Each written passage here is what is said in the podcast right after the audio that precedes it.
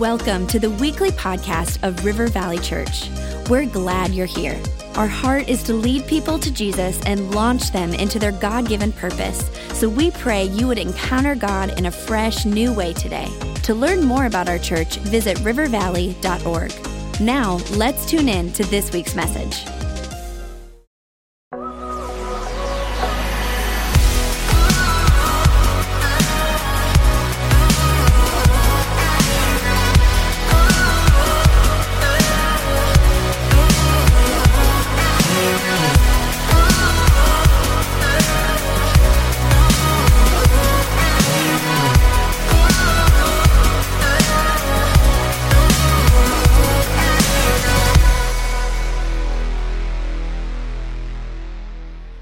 River Valley, I am very excited today that we have Matthew Barnett on video. He came and spoke to our staff meeting, and it was so good. He spoke about seven marathons on seven continents in seven days. The download of what he got in leadership and what God spoke to him was so good, I wanted you to hear it. Now, he went a little long in our staff meeting, so we're going to join him in progress, but it's worth listening to. He's the founder of the LA Dream Center, and he's got something to say. So open up your hearts, get ready to receive as we hear from Matthew Barnett today. In 2015, I was playing in a church softball game, and I couldn't figure out why I couldn't breathe running to first base. Now, I was out of shape, like I am now, but I, I, I was out of shape, but I couldn't realize, like, why am I tired, like jogging to first? But we kept winning, and I know I needed to go to the hospital. But when you keep winning, you don't go to the hospital, right? When you're on a winning streak, you just keep playing. And so we played six games in one day. And finally, at the end of the day, I could barely even move. And then the game was over. I went to the doctor. I said, Doctor, what is wrong? I can't even breathe. What's taking place here? And he did x rays and found that I had blood clots in my lungs, both of them, a pulmonary embolism that was completely blocking both of my lungs. And I looked at the doctor and I said, Well, doctor, I'm planning on going to vacation tomorrow. He said, You're just lucky to be alive. I go, Really? He said, You should be dead. I said, I should? He said, Yes. Have you ever been to the doctor and you defied all medical reasoning and they got mad at you for being alive? That's kind of what was going on. He was mad at me for being alive. Like, You should be dead. I'm sorry, doctor, I'm alive. And, uh, and so he said, You're going to need to go home and we're going to do shots every day. So this nurse would come in and, uh, and she would put, you know, put, inject the needle in my, in my stomach. And, but I'll never forget the words he spoke as that doc- doctor came in every day. I'll never forget the words he said. He said, You're going to be healed and, and you'll probably be okay. He said, But at least you'll never run a marathon as long as you live. I'm like, Well, who cares? Like, why is that an insult? I was thinking, you know. And, but then I was raised around Tommy Barnett. And Tommy Barnett has always, always says that when someone puts a limitation, that's the call of God that you ought to go beyond it, right? As was spoken this morning. And so while they were putting that needle in my stomach, I thought to myself, she said, he said I could never run a marathon. I'm going to run a marathon. I, I'd never wanted to, but you said I can't, so I'm going to do it, you know, and and so when they were done, the, the, the, nurse, I got my Rocky Four soundtrack, you know, the, when he's going to the mountains and I dun dun dun dun dun dun, dun all those music, you know. And I put my and I started walking around the block. I could barely breathe because my lungs were still healing. But I was walking around the block, and then I did my first lap around the track, and then I did my first marathon. Uh, a, a year later, the LA Marathon, I finished in like four hours and 45 minutes or something, and I was so excited, and it was a monumental victory. And then I said, "Praise the Lord, I'm done. I proved the doctor wrong, and I'll never run a marathon again." And then uh, the, the team came up to me and said, Come on, Pastor, it was a good fundraiser when you do it. Can you just do one a year? So I said, Okay, I'll do one a year. So I decided to do one a year, and, and I was done with, with uh, the one a year. And I was just doing a little training, um, kind of a cool down the day after, just walking around the track to loosen my legs. And I get a text message from somebody in my church, and the, the text pulled up and it said, 777. I'm like, wow, I mean, does this guy have a prophetic word on the coming of the Lord? Or, I mean, what, what is this all about, you know? And, but it was very vague. And then I said, yes, praise the Lord, 777, you know? And, and then he responded back with a, with a message about these crazy people who are running seven marathons on seven continents in seven days.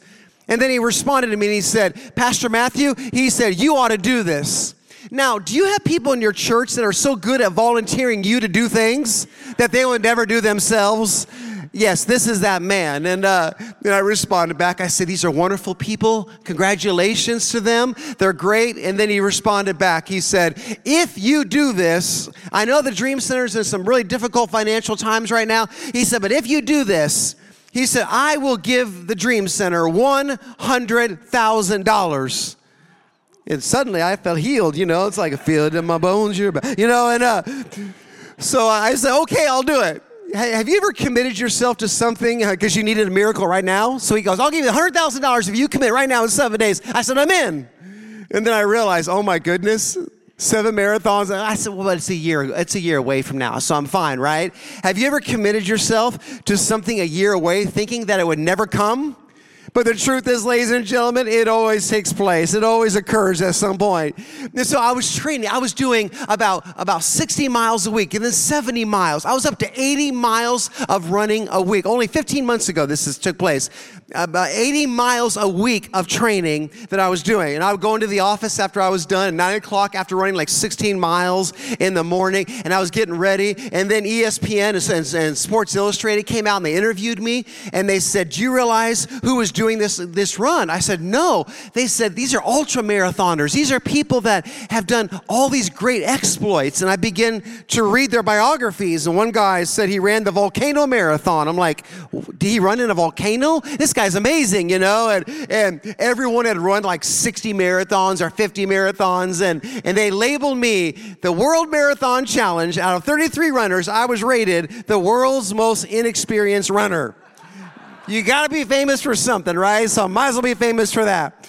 And so I didn't know I was getting into. I, have run like four my whole life. They go, How many of you run? I said, Four. And they said, Oh, good luck with that. And uh, so we get there. And so the first marathon we're running is in Antarctica. And so Ryan Hall, the greatest marathoner American who ran 204 Boston Marathon, he heard I was doing this. He felt bad for me. He's on the left right there. He came out of retirement. He gained 50 pounds of muscle mass because he was tired of being a marathoner and 50 pounds and, and decided to run with me. Ryan, the great Ryan Hall went with me. Our first marathon, we get on this plane. It's an old Terminator type of cargo plane There it is. And I mean, it's, it's nothing special whatsoever. And we have to wear these red coats on there because they kept telling us when you land in Antarctica, it's going to be the coldest place you've ever been in your life. We're landing on a glacier. It's going to look like a planet when you get there. And when you get there, it's going to be about negative 30 degrees. Usually that's the temperature. So be ready to wear these coats. You have to have the coat on or you'll freeze. And you've got to wear sunscreen because it's 24 hours a day of sunlight. And you got to put sunscreen up your nose because it'll hit off the ground and go up your nose and give you a nostril burn. And so all these things they tell you to go to Antarctica. And so we're getting there. We get off the plane, and then as we step off, the guy said, "Wow, it's kind of unusually warm today. It's zero degrees." Which is like a sunny day in Minnesota, but uh, it's zero degrees, and uh, and so uh, we, we couldn't believe it. We were like, it's really not that bad. And I told Ryan Hall, I said, see, the Lord is trying to tell us that this trip is going to be easy that you know that, that it's not going to be difficult the lord's going to just every step of the way it's going to be perfect you know and and so we got off and i got cocky i took my red coat off i went to the start line in antarctica by the camp and um, we haven't started yet but i'm taking pictures there with my lighter jacket on and i'm dabbing on antarctica you know and just i'm just totally disrespecting and thinking it was always going to be this way. But the winds change in antarctica in the middle of the night, uh, me and Ryan Hall slept in this tent that was about 100 yards away from the uh, bathroom. This is how we had to sleep at night, right there, with everything on, this warm jacket on. This is how we had to sleep. And we made a, we made a decision that we would not judge each other regarding water bottles in the tent because we didn't want to walk to the bathroom, if you know what I'm talking about. But uh, so uh, we slept 24 hours a day, and there we were, and uh, in the tent, ready to go. And then the, the, the director came up to us and said, The weather's good.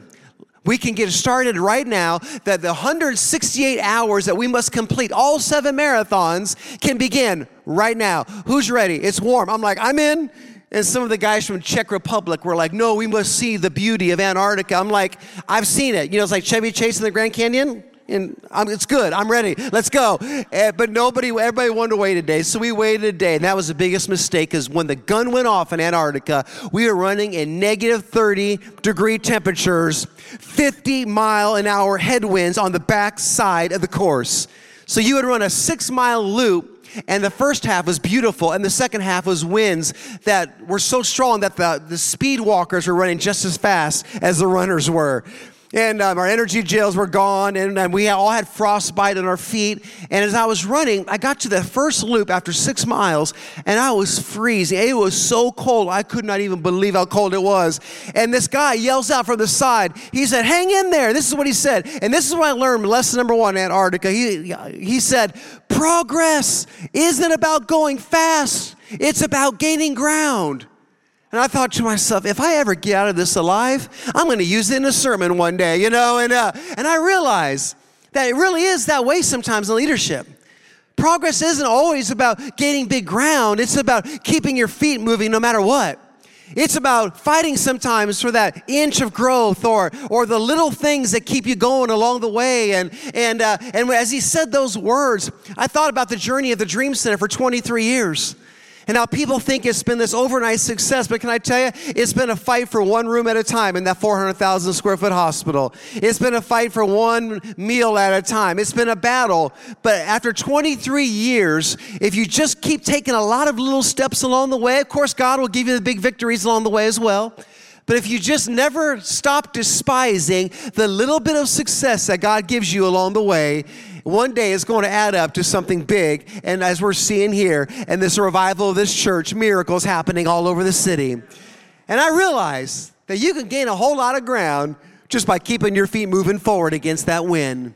And as we got to the finish line, I looked up and I saw that plane that was getting ready to land because it has to land uh, quickly because it can freeze and we have to get back on the plane. We got some food in the tent and we were done. And uh, we, they were treating our frostbite on our feet because it was so cold.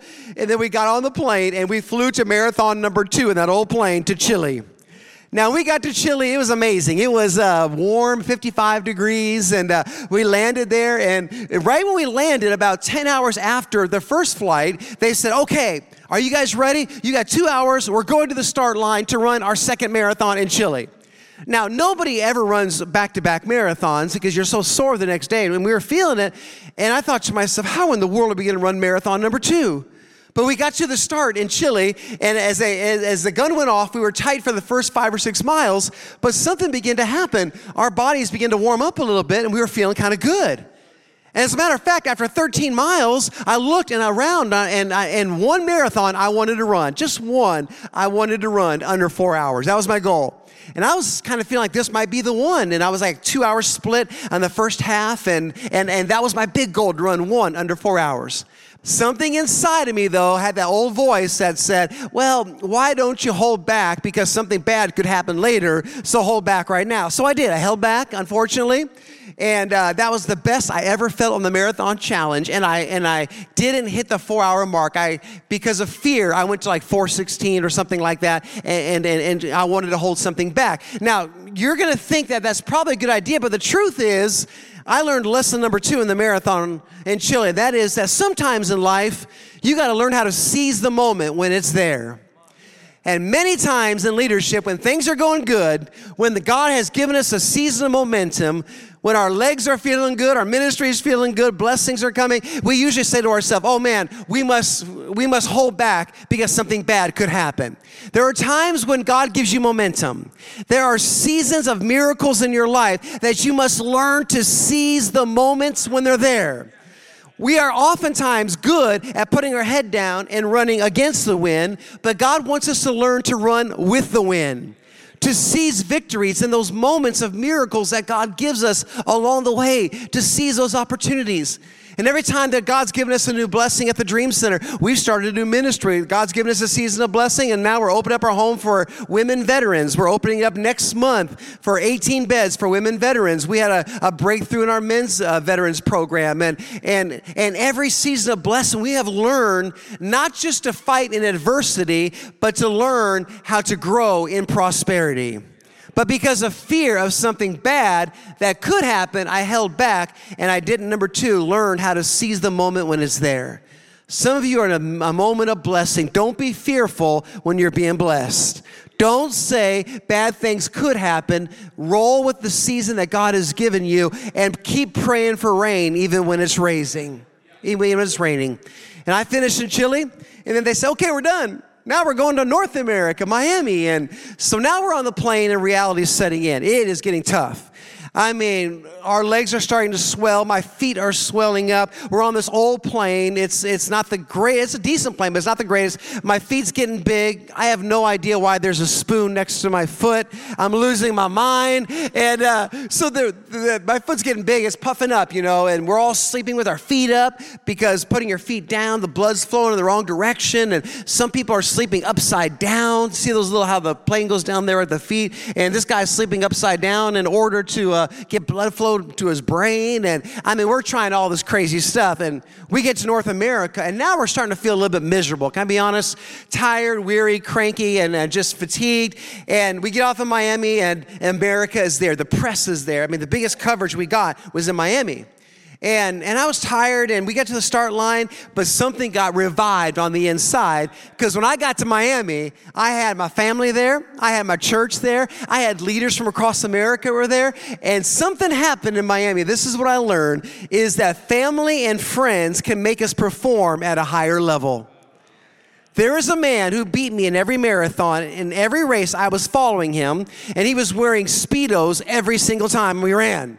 And so I followed this dude in Speedos every single race. And one time, I said, God, one time I want to beat this guy in the short shorts. I want to beat him, you know. And and uh, during one of the races in Miami, I, I was able to beat him only in Miami. I ran my fastest time actually in Miami and in the middle of the heat on Miami Beach. And number three, and here's the reason why, is because every time I ran, there was somebody behind me throwing water on me from my family and friends behind me. I went the whole race with somebody just basically throwing fresh water and keeping me cool. I had an unfair advantage over the rest of the field. And I believe that the church should be a home court advantage. I believe that when people come into the house of God, they ought to believe that they can perform at a level in life and in their family that is so powerful. And as we were running that race uh, along the side, the Americans were so cheerful. They were clapping and uh, they had little stations. One lady had a 7 Eleven Slurpees she was giving away. And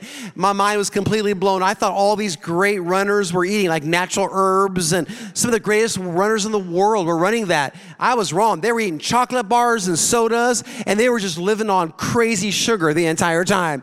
And, uh, and so they were giving away Slurpees. There's Ryan Hall eating donuts. And I, I don't think he's doing something bad with his finger. He's not. I think all of us are losing senses in our fingers, and so it naturally did that. So he wanted me. He's a very good Christian man, but uh, but he was eating donuts, and all of us we were just we were just trying to survive. And uh, as, as, we were running one of the stations, they were like, "Hey, we got these pills." I'm like, "Great, what are they?" And they're like, "Well," they're, and I'm like, "I just receive it by faith." You know, I, I don't know what they were, man. I just I think they were salt tablets or whatever, but I was just receiving everything on that counter by faith. And uh, don't judge me on my journey, please don't. Amen. But I got to the end, ran my fastest time because family and friends allow us to perform at a higher level. And they put that medal, that medal around my neck in Miami, and I was excited. And then we were off to Madrid. The quickest turnaround of all from Miami to Madrid was a fast, like 12 hour turnaround between running and running the next marathon. So we got to Madrid, and now this is our life now. We land, we go to customs, we go to the start line, land, custom, we change in bathrooms. We change in the airport bathrooms everywhere that we went. So we landed, and there's me in the middle when I was skinny, evidence that I was skinnier then. There's another uh, random Canadian dude on the left that snuck into a picture. And uh, we're changing in the bathrooms here, and we're just, we're just losing our mind, man. When we go to the start line in Madrid, and we take off and we're just kind of doing the, our zombie runs, you know, we're kind of running like this. And, and then in the middle of that run in Madrid, I tore my patella tendon in my knee right in the middle of my run. And I had the partial tear in that, in that knee. And as I, was, as I came back to the station, the guy looked at it and, and he evaluated and he said, You can't go on. He said, You can't continue this journey. And I was, as I was on um, uh, marathon four, it was like a three mile loop. We kept coming back to base camp after three miles. And I just wept because I thought about all the people, the dream center that said, Pastor, if you finish this race, I'm going to finish rehab. If you finish this race, I'm going to get my GED to all the homeless moms that live in our building and families. And I thought about all the people that said, as long as you do this journey, I, if you can do this, I can do this. And I was so devastated because I knew that I was coming to an end and I couldn't help them. And I said, Well, could you just give me like a, a, couple of minutes? I just need to walk back over here and I'll come back. I just don't want to cry in public. And so I took a little, a little walk um, back on the track again. And as I began to walk, I wept and I, I broke down. And I cried like I've never cried. I'm not a crier, but I was losing it. I just, I'm crying from the depths of my stomach. And as, and as, I was weeping and I came to the end of my prayer, I learned lesson number four in Madrid. Sometimes you need a good breakdown to get to a breakthrough. Many times we don't allow ourselves to have a little breakdown, to have ourselves a spiritual time before God where we just pour our heart out. And what I have learned at the end of a breakdown, there's something that happens. God gives you a solution usually at the end of that brokenness. And at the end of my tears, God spoke to me. He said, He said, I know your heart's devastated, but this is what God spoke to me so clearly. He said, Why don't you just lock your left leg? God gave me a strategy, a breakthrough after my breakdown. He said, just lock your left leg and just, it was like a, the gangster limp, you know, and trust the other muscles you use in your training and just Frankenstein limp it the whole way back. And so I locked my left leg and I went to camp and I got there. I said, guys, I'm going to go back for one more lap and one more lap. And then I said, you know what, God, I'm just going to finish this one and get my fourth medal in Madrid and it's going to be awesome. And I just, I, I, mean, it was so much pain, but I got to the end and people were cheering. They were saying, hey, well, at least you got your fourth medal and this was great. It was a very monumental moment. We went to the restaurant. They threw a little party for me to say thank you for trying and being an inspiration. And it was over. I was calling to go back to LA and I felt like it was a moral victory finishing number four. And everyone was getting on the bus, getting ready to go to number five, Morocco. Um, and God spoke to me. He said, this is what God spoke to me. He said, Joe, just get on the bus and just do one more marathon. God has been playing that trick on me every day of my life in ministry. Just give me one more day in ministry. I can't go on. I'm going to quit, God. I don't need you to give me one more year. Just give me one more day. It just keeps on working. Just he goes, go on the bus to Morocco, and I'm going to do a miracle. And so I said, okay. The guys are like, you're going back on the bus. I'm like, yeah. And they're like, they're celebrating again. And they're like, go, go, go. So we're flying to Morocco and we get there and uh, we land in Africa for our marathon number five. And, and I, I had a vision. I thought what was going to happen is I was going to just start off, the gun was going to go off, and I was going to be like Forrest Gump because I believe in healing. Like, I believe healing is so natural, it's like the air that we breathe. But I had a vision that it was going to happen this way. The gun was going to go off, and I was just going to run, and like the braces would fall off, like Forrest Gump. Remember in the movie, he just can can run forever. Well, God was doing a miracle in a different kind of way. Because when the gun went off, I tried to sprint and I fell flat on my face. And I said, Lord, why hast thou forsaken me? And uh, I'm in Morocco, and these armed guards are watching us because of the safety of some of the girls have been threatened on the marathon. And uh, so we had to have all these, uh, um, we had threats on our lives literally before we got there. And they were just kind of watching us. And I was limping along. And then I learned lesson number five in Morocco and I learned that don't even think about how far you've got to go. The dangerous journey of life is feeling as us feel. It's great to have goals, it's great to have dreams, but sometimes we can be so bogged down uh, with worrying about how far we have to go that we cannot enjoy the moment that we are at. And God spoke to me. He said, You got 26 miles to go. If you think about that, you'll never get there. And then he showed me these lampposts, these lampposts that were lining the, the middle of the entire track. And I looked at those lampposts, and God spoke to me. He said, Limp, limp jog one lamppost and walk the next one. And so I would do this for one lamppost, and then I would just walk. And I would do this for the next, and I would walk. We have eight hours to finish the marathons, or we are eliminated from the competition. And so I limped one and walked one. And that's Michael Wardian in the back, the guy in the back right. Feels like a figure of Jesus coming from behind, right? But uh, actually, it looks like I'm beating him. He's lapping me for the sixth time. But there he is. He ran every marathon in two hours and 45 minutes, every one. And he came from behind, and he kept encouraging me. And but I got to the end to the finish line by not worrying about how far I had to go. All I thought about was one lamppost at a time. Limp one, walk one, whatever I got to do, just keep moving forward. And my not even thinking about how far I've got to go. I was able to get to the finish line. Sometimes in ministry, we can just be so bogged down by where everyone else is at and where we feel we need to be rather than simply saying, God, just one lamppost at a time, help me to fight a good fight. All I want to do is fight a good fight. In all that ways, acknowledge Him, and He will direct thy path. Then we finished that, and I just never even thought about 26.2. It's interesting, and I still got to the finish line. And then we got on the plane, we flew to Dubai. And so we went to Dubai for marathon number six. And as we were flying out there uh, to Dubai, uh, it was kind of crazy because I'm sure Dubai is a wonderful place, but to me, it was one of the worst places I've ever been to as far as how I was feeling at that time. Maybe I need to go back under different circumstances. But I landed in Dubai and it was warm and, and uh, we had eight hours to get to the finish line. And now I, I, I, my desire is to finish. I no longer wanted to quit, but now I had an eight hour time limit to get to the end and my body just wouldn't move. And so I'm moving along and I'm looking and I, I just feel like I'm not going to make it. And there's a man that was following me on Twitter and Facebook who was following my journey. And he was so inspired by this. They're, they're, look how crazy I look right now. And uh, he was following my journey. And he decided that morning, as he was reading the Bible in Galatians, he read the scripture that said, In love, serve one another. And he said, Well, I haven't really been serving people. And he said, God, I need to bless other people. And he put his Bible down. He remembered me running the marathon challenge. He was a rugby player from South Africa who lived two weeks a month in Dubai. And he remembered the, the Twitter, and so he came to the front. He said, Where's Matthew Barnett? I'm going to help him out.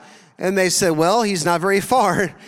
If you moonwalk down the boardwalk, you'll run right into him. There he is, right down there, you know. And uh, and so I, he came by me. He said, "Hey, I'm coming to join you." And I said, "Well, great. I'm not going to make it because I'm not going to make the time, but you know, if you want to, come alongside." And uh, he would stretch me and do all these things to try to help me. And and then he came alongside me. And then he, I said, "Well, thank you for being here, but I'm going to quit because I can't make it in time."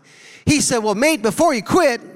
He goes, let me, let me tell you some things and ask you some questions. He started asking me questions about men's ministry. He started asking me questions. That, that, that's a pastor's greatest nightmare. You know what I'm talking about? You're dying physically, and a man wants to talk to you in the middle of a marathon about men's ministry. I'm like, I could care less about all the men in the country. They can all go to the booger man for all I care right now, you know? And, and he started talking to me about ministry, and I'm answering questions. And then he said, You know what? We have a chance. We can make this. You can get under eight hours. I said, I can? He said, Yes, you can. And then, and, and the reason why he did that, he told me, is because he was trying to get my mind off of how bad I hurt by talking about something else. And I learned in marathon number six that God will send you angels of mercy along the way. There are times where God says, Enough is enough. You've done all that you can do in your power. Now I need to come alongside you and help you get to where you need to go. There are times in our life where God said, You've done everything, enough is enough. And He sends you angels of mercy along the way. And some of you leaders have been doing the best that you possibly can, but God's about to get ready to do something in your life. You're walking on that road, and angels of provision and angels of encouragement, as we even heard this morning, are coming alongside you in the middle of your race if you just keep going. Angels of mercy along the way. And finally, number seven, we were on the plane flying to Australia, and in the middle of the flight, for the first time, I slept 10 hours in seven days. 10 hours is crazy in seven full days, sleeping on airplanes. And I, for the first time, I fell asleep for two hours.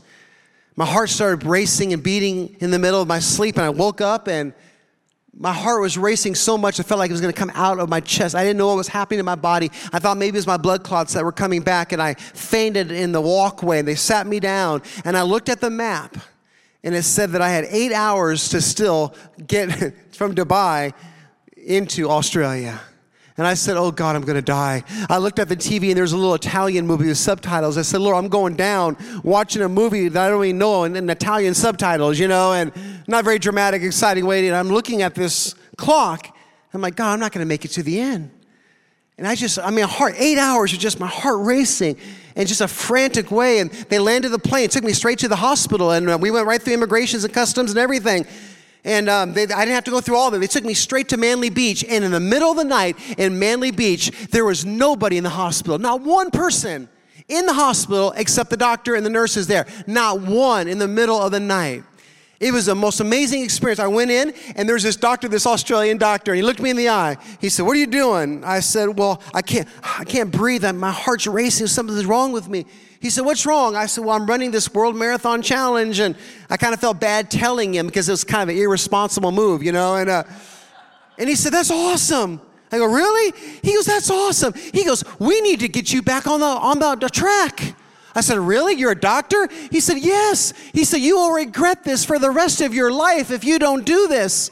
We need to get you. My journey started with an American doctor saying, You will never run a marathon as long as you live. And now it's coming to the end with a doctor that said, If you don't get back out there on the track, I'm going to carry you out there on the track.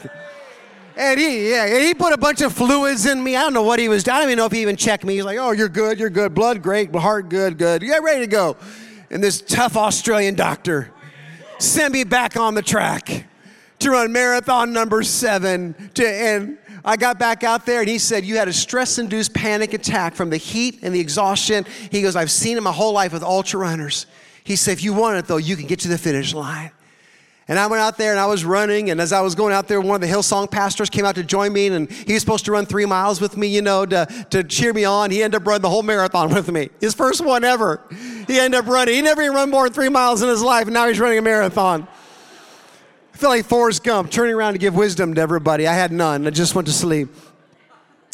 But as I got to the end of that marathon, I realized something so special. This is it God can resurrect you from the lowest of the lows to the highest of the highs. I went from 12 hours ago thinking I was going to die, literally. Never felt anything like that in my life. To 12 hours later, on the beach, just completing seven marathons in seven days on seven continents. You might think it's over. There are times in your life where you really think it's over ministry. They call it that there's difficult struggles in life. But just when you think it's over, God can do something so amazing to let you know that it's really just begun. And God's going to resurrect some of you from the lowest of the lows to the highest of the highs in whatever area of your life. And finally, I get a call that day from ESPN. They called me. They said, Pastor, we're doing a story on people who've done incredible things. And they said, We're having ESPN plays of the day. You know what that is? The top 10 plays every night on ESPN. And my, my dream as a child was one day to be on uh, plays of the day. How many here know God will not only give you the things that you want, but He'll give you the things you don't even need, but little whispers of your heart just so that He knows, just so that you know that He loves you. And ESPN called and said, Would you mind if we show you tonight on ESPN on plays of the day? I'm like, I don't know, man. You got to talk to my agent. I'm not sure, you know. And we gave him the clip, and this is only 10 seconds long, but this is my 10 seconds of glory on ESPN. Take a look. All right, so we get this marathon challenge seven marathons, seven days, seven continents. So Ma- this is Matthew Barnett who is Ryan Garcia's buddy, tore his knee in four of the, uh, the marathons, didn't quit, finished all seven. Good on you. This cat right here, uh, Michael uh, Wardian, under three hours for the seven races. Seven marathons in seven days, under three hours. Very dude. But who inspired people? The one who stumbled to the victory line and the one who set the records. You have a journey in your life that's going to bless someone. And there are times where you're going to feel that you're in the lowest of the lows. But just let that be a confirmation that everything about our inheritance was about a story where people thought it was over, only to see a resurrected Savior come forth and transform the world. You feel you're at your lowest of your lows, but you just keep going. You just keep going forward towards what God has, and He's getting ready to turn things around and take you to the highest of the highs.